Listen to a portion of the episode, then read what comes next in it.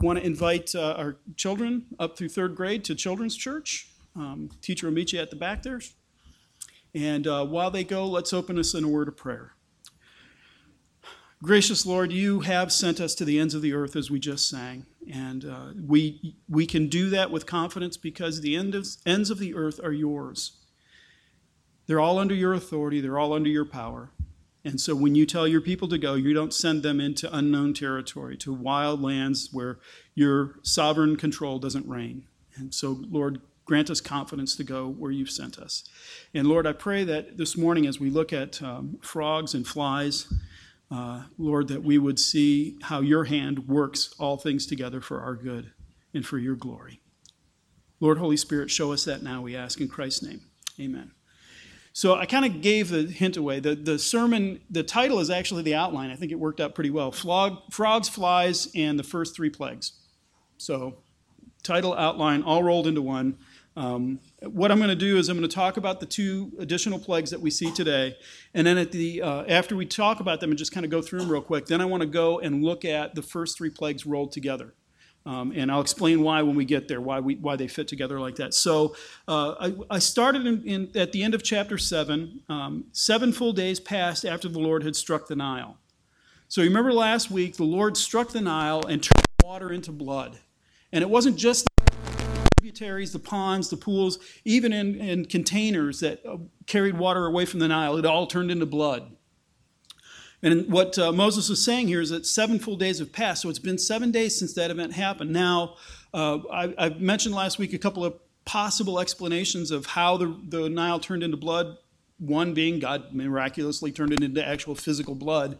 Another theory was that there was uh, a landslide further uh, up the Nile in Ethiopia with its red clay and it slid into the Nile and so it washed down. So if that happened, it would take a while for that water to run through. The, the, the Nile runs, but it's going to take a while for that water to clear and, and the fresh water to come down. Or uh, another possible explanation, it was a, a, red algae bloom that just took over the whole Nile. Um, if that's the case, it takes a while for the algae to die and, and sink and, and float away. Um, one of the things to note about the, the plague of the, the uh, Nile turning to blood is there's no end date on it. So you, you look at it and you go, did it just stop that day. Did it last until Egypt or till Israel left Egypt? We don't know, um, and we'll we'll touch on some of these. They don't tell us what happened, kind of things, uh, when we get to the last portion of this. But that's what that's what happened. So it's possible at this point the river is still contaminated as this happens. So the next thing that happens is God tells uh, Moses, "Go to Pharaoh and say, let my people go to serve me." And this time, if he refuses, tell him that his country will be plagued with frogs. Kind of an odd threat, isn't it? It, it just seems strange. Are, are frogs lethal? There are a few poisonous frogs in like rainforests and stuff, but the frogs of the Nile are just, they're just frogs.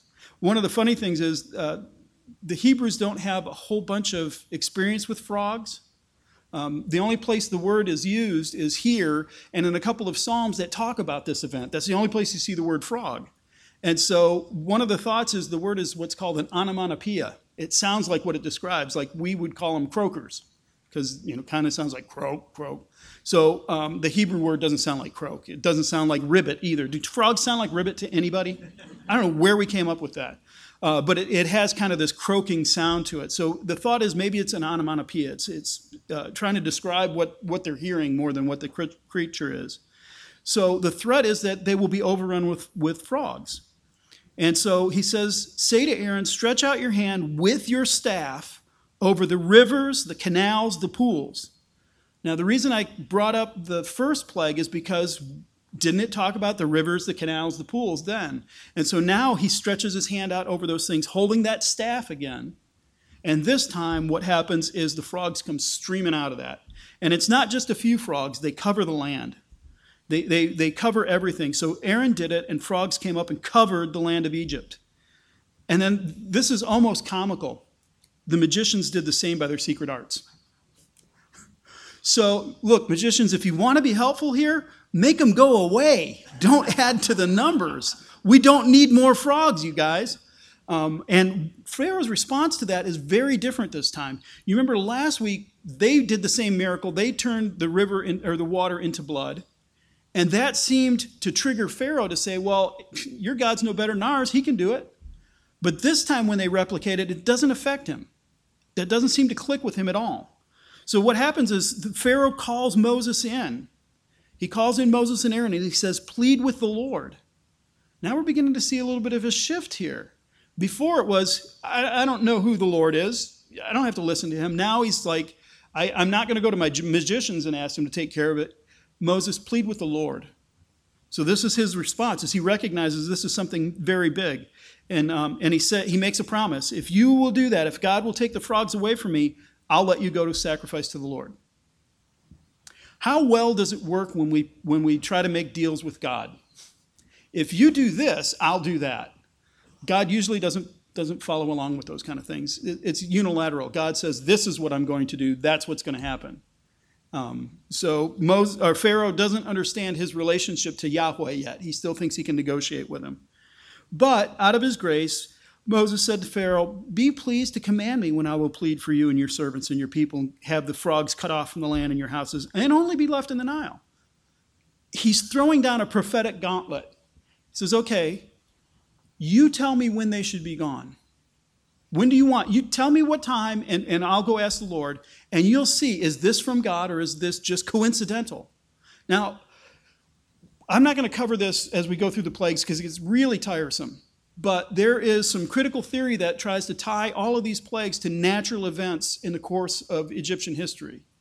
Um, for example, the river is flooded with this clay that came from Ethiopia and it filled the, the Nile. So, of course, the frogs jump out of it. It's a contaminated river. So, yeah, they'd come flying out of there. It gets worse. Hang on. They contracted anthrax because that would be in the soil. The bacteria anthrax would be in the soil. So, of course, they died a week later or a couple of days later. And, and yeah, of course, then the next thing that showed up were a bunch of gnats. There's a bunch of dead frogs everywhere. And so, this is kind of how they go. One little point anthrax kills everybody, it doesn't just kill frogs. Do you remember after 9 11?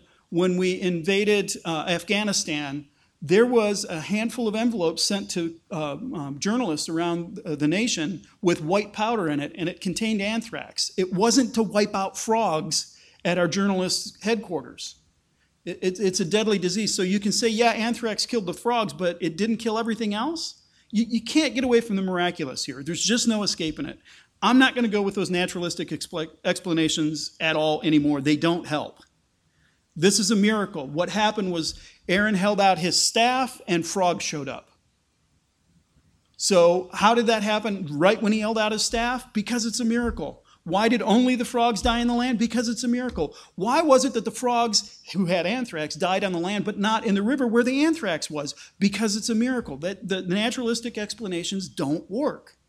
So that's what happens is the frogs um, die out on the land, but they don't die in the river. It would be ecological disaster if all the frogs in Egypt died, if they were all gone, because they serve a, a point, you know, the, the um, Hakuna Matata, the circle of life, right? Uh, they serve a purpose. They eat the flies, and then the, the birds eat the frogs, and, and then the lions eat the birds or something. I forget how that goes.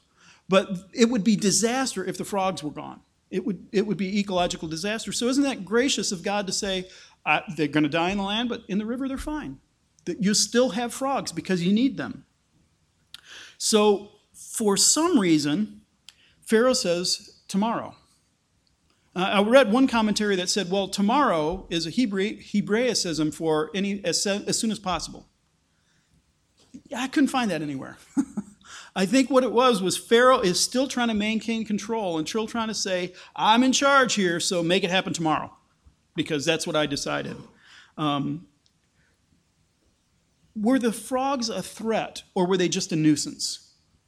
Was, was God just kind of, you know, like putting a little prick in the side and just bothering him a little bit? Well, think about this. We, uh, we live in a very fortunate time. We have grocery stores, we have canned goods, we have freezers in our house. How close are you to the food chain? You are well and truly removed. There are people who think that chickens are born in plastic uh, containers we have no connection with the land. In this time, at this place, if you didn't prepare food that morning, you didn't eat that day. right? You had to you had to get the food, you had to prepare the food. You had very little options for storing the food. So if you didn't prepare it that day, you died. Or you didn't die, but you didn't eat. So where did these frogs wind up? They went into the houses, into the bedrooms, they went into the ovens and into the kneading bowls. So I just picture somebody coming home and, and, and an Egyptian coming home. Man, it was a hard day of beating Hebrews. What do you got to eat, sweetheart? Here, have a loaf of bread. Picks up, takes a local loaf of bread, takes a bite. Wow, this is really good. What's that crunchy bit in the middle? It, it tastes like frog.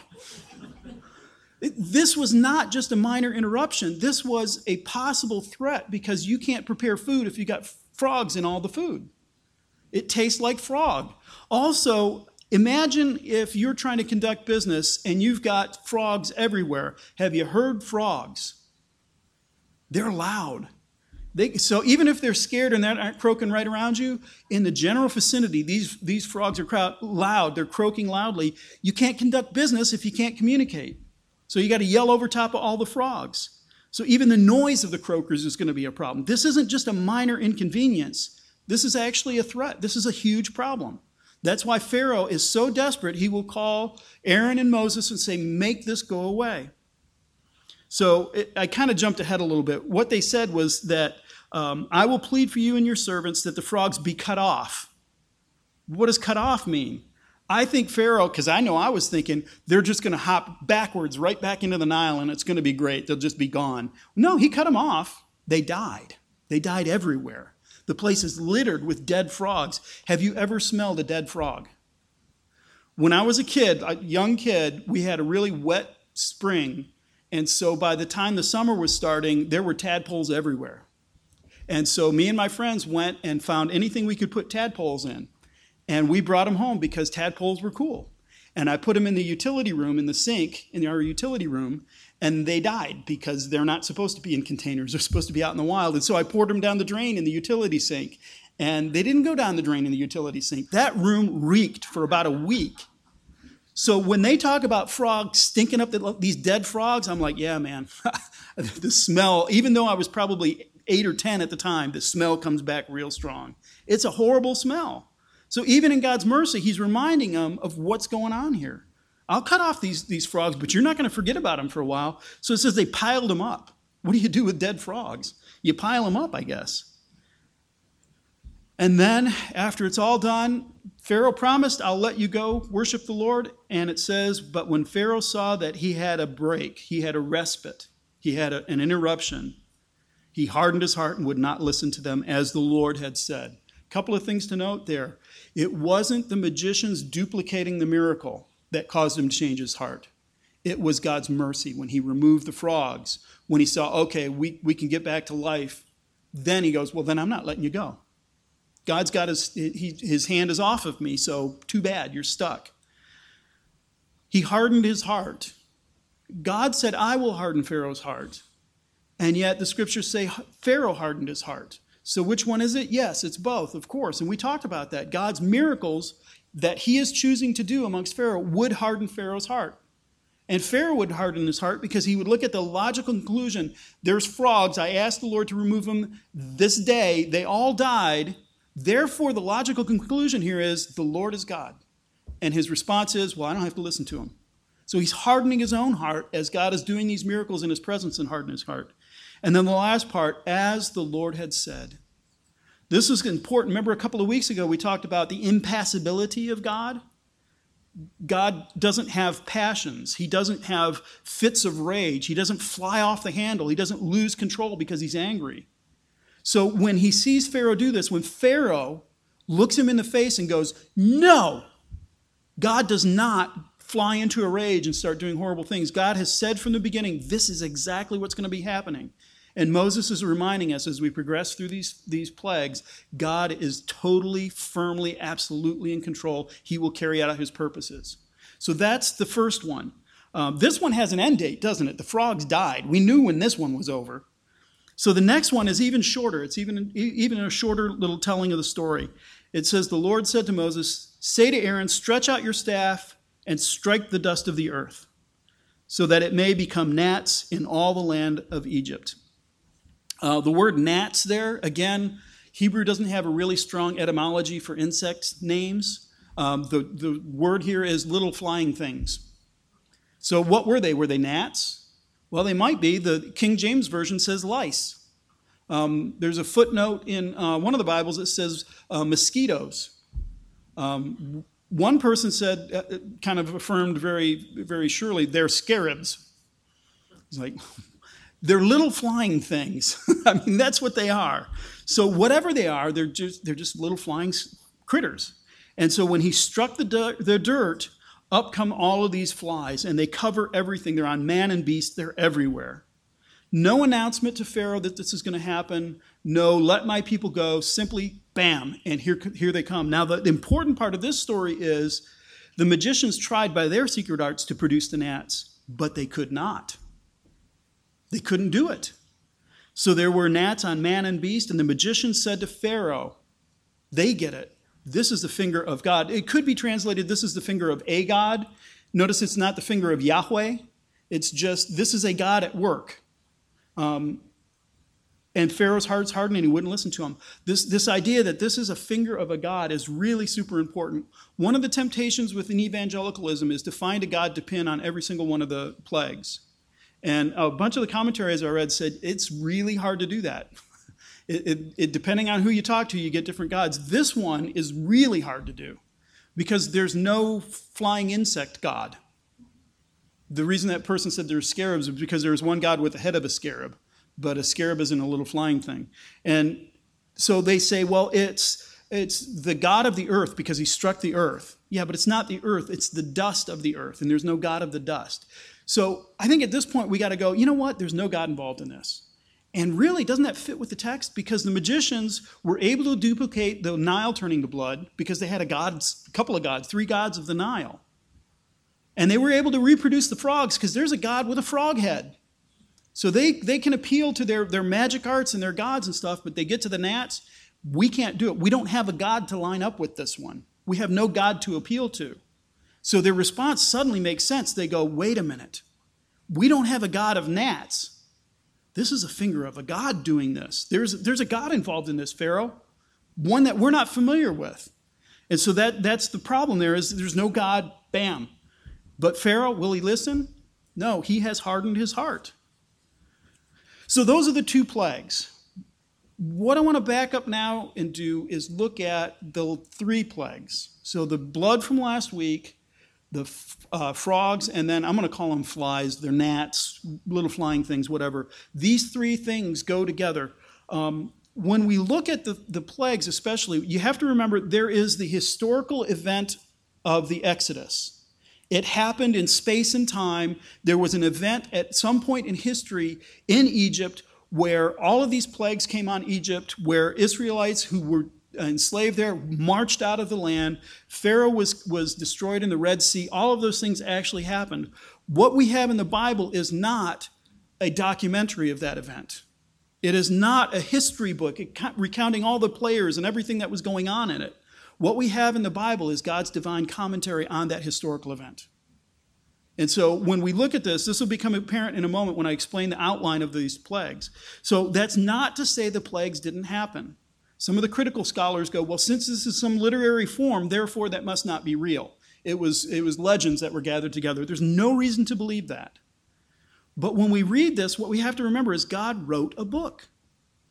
He wrote it down. And so he didn't write the, the, uh, the rise and fall of the Roman Empire, which is this detailed, big, lengthy explanation of everything that happened in the Roman Empire.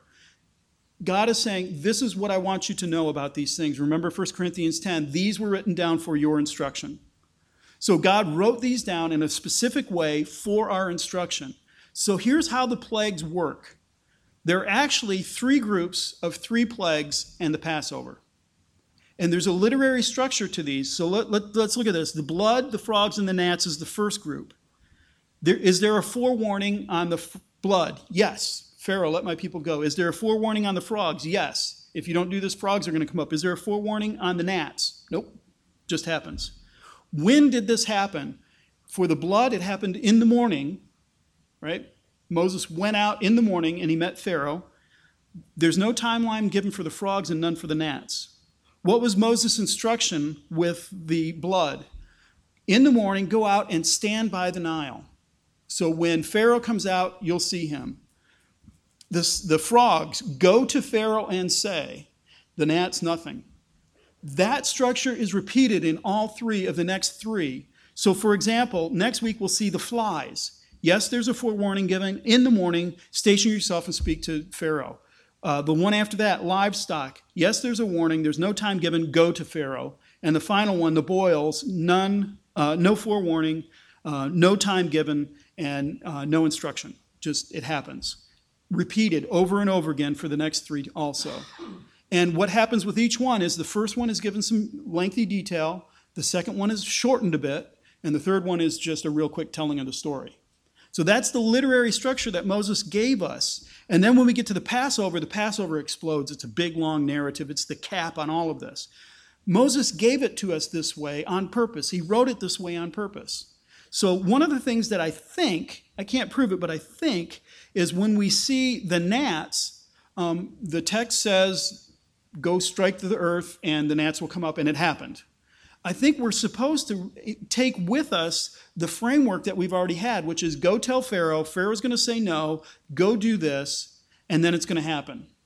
I think we're supposed to see that. Why do I say that? Because if Aaron went, got, woke up one morning and, and Moses said, Go hit the dirt.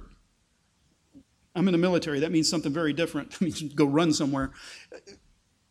If he says, Go, go strike the dust of the earth, what if Aaron did it in his backyard where nobody could see and he did it and poof, there's, there's flies everywhere? The magicians knew that this was the finger of God. They knew who this came from. They tried to replicate it again. If they didn't know that it was Moses and Aaron doing it, they wouldn't have any idea. That might just be, you know, you know, that we're back to the naturalistic explanation. Well, there's a bunch of dead frogs everywhere, and of course we're covered in flies. But they knew enough to try to replicate it and to fail to replicate it, and then to tell Pharaoh, this is the finger of God. So I think there's more actually what happened than what's written down. But the way it's told, it's, it's in summary form. Blam, this happened. So that's kind of the outline of the, uh, the plagues. So now let's try to put these together and try to understand what's going on. Because you remember last week with the river of blood, we talked about blood as a sign of judgment and as a sign of redemption. So let's put it together now and see if we can't make sense out of frogs. Why frogs? That's so weird. Why frogs? Many of the commentators just thought that was funny. Um, I don't think it was terribly funny. One of the things that we can do, um, I said that not, not every plague lines up with a god, but the frogs do. And one of the commentators said that although perhaps we cannot make a direct connection between all 10 plagues and the specific gods of the Egyptian pantheon, such a connection seems justified here.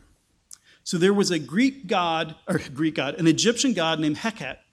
I think that's how you pronounce it. And she was the goddess of uh, life. Uh, early on in, in Egyptian mythology, she was the one that breathed life into people. So one god formed them out of dirt, and then she came along and breathed life into them. By the time we get to the Middle Kingdom, which is just before the Exodus, remember the Exodus we said was around 1460 BC? Just before that, she becomes closely and tightly associated with childbirth, especially the later times of childbirth. Like she would be the one that they would pray to to have a safe child born. Um, there's a possibility that she became associated with midwives. So, if this is what we're supposed to understand, now hold on for a second. I, last week I went off about don't read a God there if the Bible doesn't say it. Can you get to the same thing without knowing about Heket? I think you can because where did the frogs wind up? Not only in food bowls and ovens, but also in Pharaoh's house, in his bedroom, and on his bed. So there's this hint of fertility. Also, all of these frogs multiplied abundantly. So you kind of get this flavor of, of, um, of fruitfulness and, and abundancy and, and reproducing overwhelmingly from the frogs. So I think we can fairly say that that's what's going on there. Is, is it has to do with that reproduction, um, and then the gnats. What, what's up with the gnats? Why flying insects? Um, I heard a, a sermon by um, Ligon Duncan. If you don't know who Ligon is, he's the uh, chancellor of Reformed Theological Seminary in, in uh, Florida. He's the pastor of uh, um, Presbyterian Church in Jackson, uh, Mississippi. uh, common speaker at Together for the Gospel and Gospel Coalition, uh, pretty well known uh, speaker. He did a sermon on this, and what he said is it's possible that it wasn't that the dust of the earth turned into flies, because if all of the dust of the earth, which is what it says, turned into flies, what would be left in Egypt? A bunch of rock.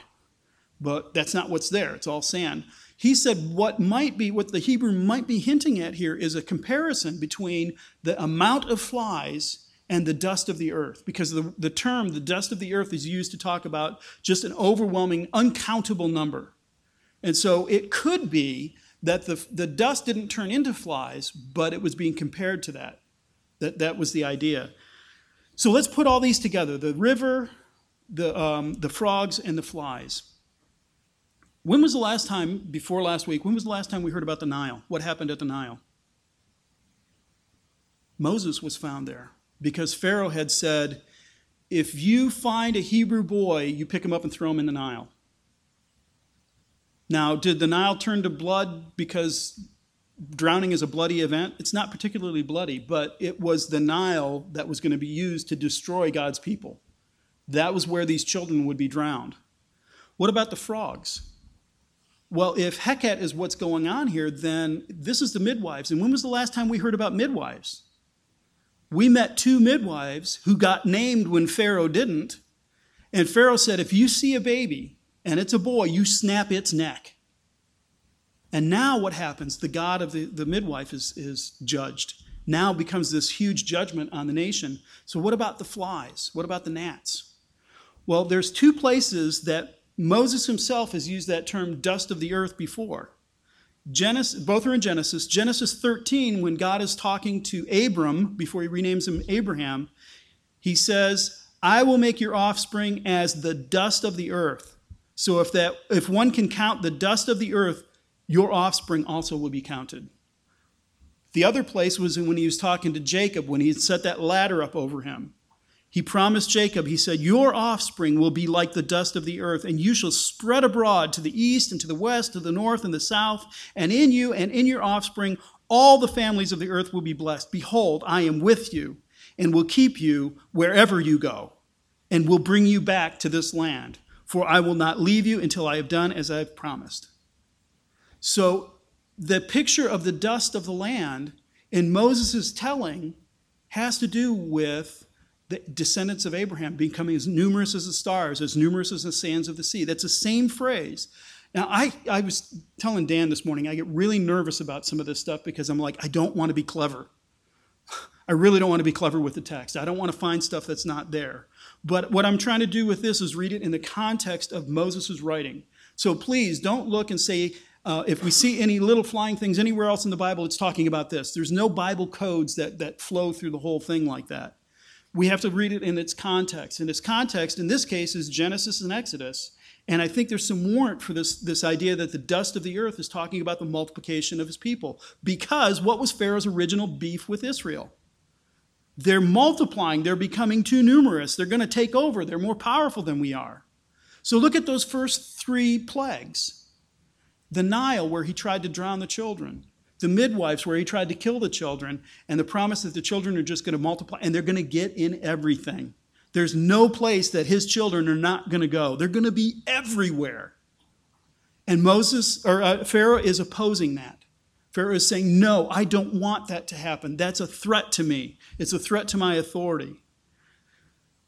So there's no God for the gnats because the children of Abraham, how do you become a child of Abraham? by faith in Jesus Christ. There's no God that's going to dominate that. That's the work, that's the finger of God, just as the magician said. That's the work of God in our lives.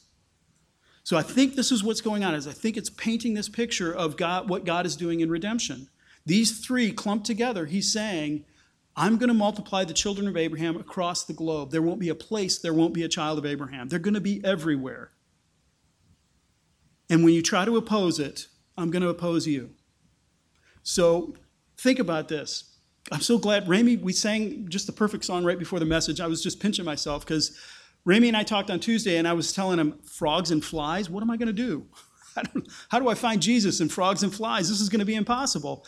And it didn't hit me about those connections between those three plagues until last night. So Rami had already set the music. They practiced Thursday, and it kind of materializes on my brain on Saturday. I love the way the Lord puts our worship service together. It just always blows my mind.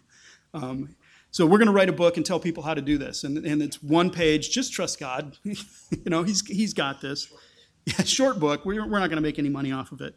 So this is that idea of God is going to multiply his people and spread them across the earth. They're going to go everywhere. The Pew study just this year said that once again, Christians are the most persecuted people in the world.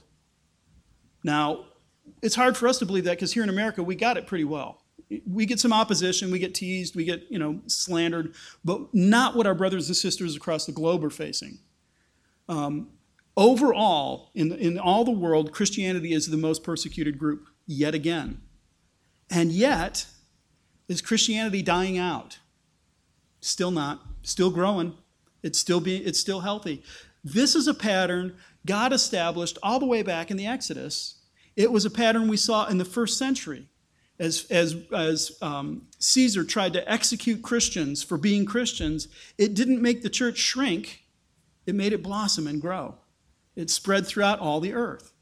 So when we see this, we got to remember this is what God has promised to Abraham, and he's going to do it. He continues to do it. This is a promise from Romans chapter 6.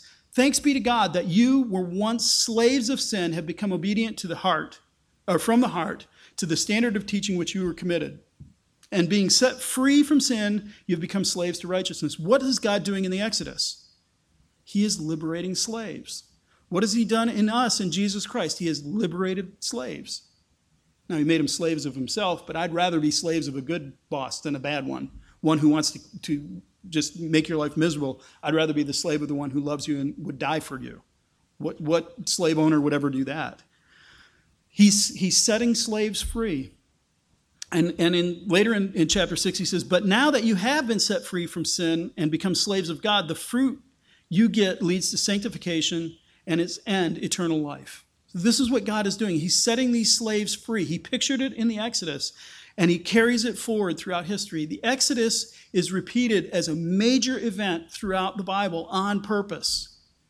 It is a huge paradigm. It's God tells a story and it happens in reality. He, he, he tells a parable and it happens in actual reality to real people in real places and times. He did the Exodus to show what he was going to continue to do throughout history. It didn't change, it didn't go away. It, it didn't vaporize when Jesus comes and we go, oh, we forget all of that stuff. Sorry, Marcion, we keep the Old Testament. This is what God is telling us. So, what are we supposed to do with this? Well, what we're seeing here is, is um, oh, by the way, when God does and tells these things, there's a number of ways this can be applied and approached. There's a number of things that are happening here. There's a bunch of things that I saw I just didn't even bring up. Um, not because they weren't true or accurate, it's just I was focusing on this one thing. So if you've heard other takes on this, they're probably right. Um, when Ligon Duncan spoke on this, he was speaking primarily about the sovereignty of God more than this theme of the spread of the gospel. But are the sovereignty of God and the spread of the gospel at odds? No, this gospel spreads because God said so.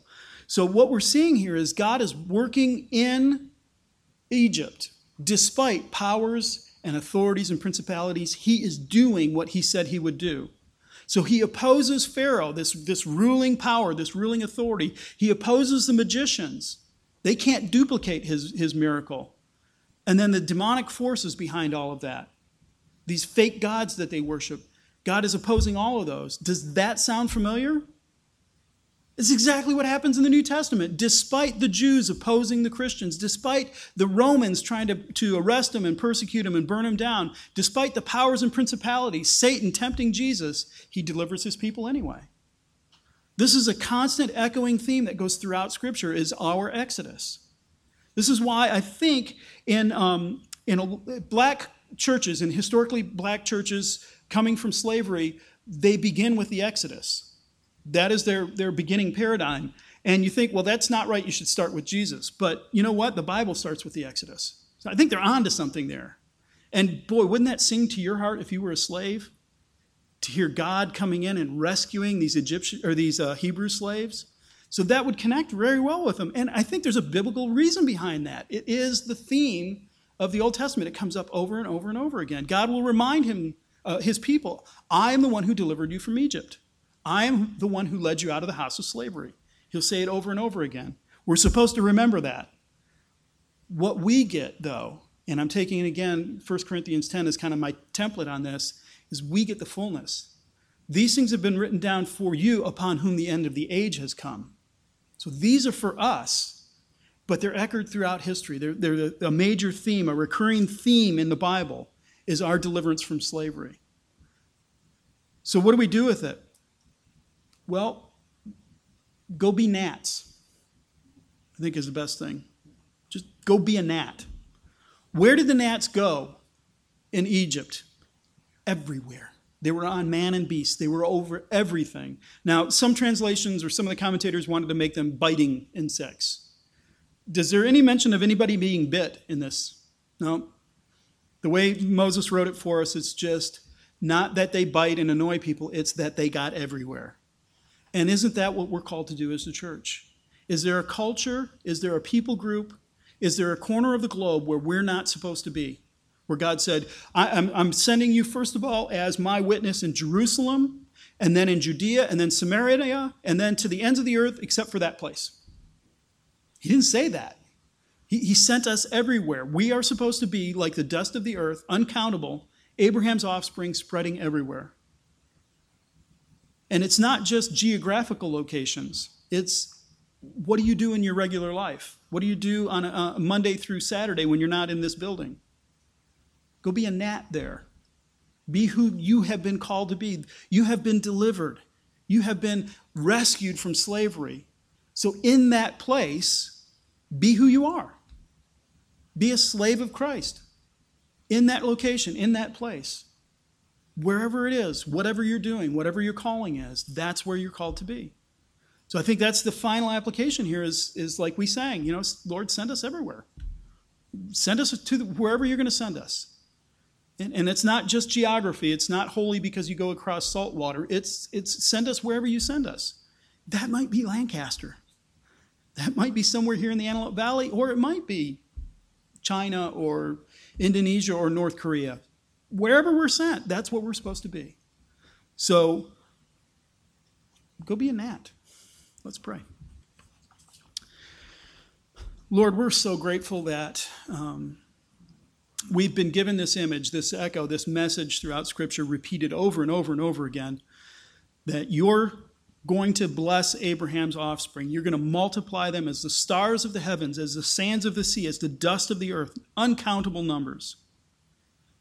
And Lord, that Abraham's seed will be a blessing to the nations. And so, Lord, as we go, as, as we are spreading throughout the land, as we, we go into all the places that you send us, uh, Lord, may we bring that seed, that, that offspring of, of Abraham, who Paul tells us in Galatians 3 is Jesus Christ. May we bring him so that he might be a blessing to the nations. And Lord, um, I, I look forward to the next three plagues to see what you're going to teach us there. What's the next part of your redemptive plan that you'll unveil as you bring further judgments on Egypt and further blessings to your people? Lord, show us. Help us to anticipate, to look forward what you're going to have to say. And Lord, be glorified in all these. We ask in Christ's name. Amen.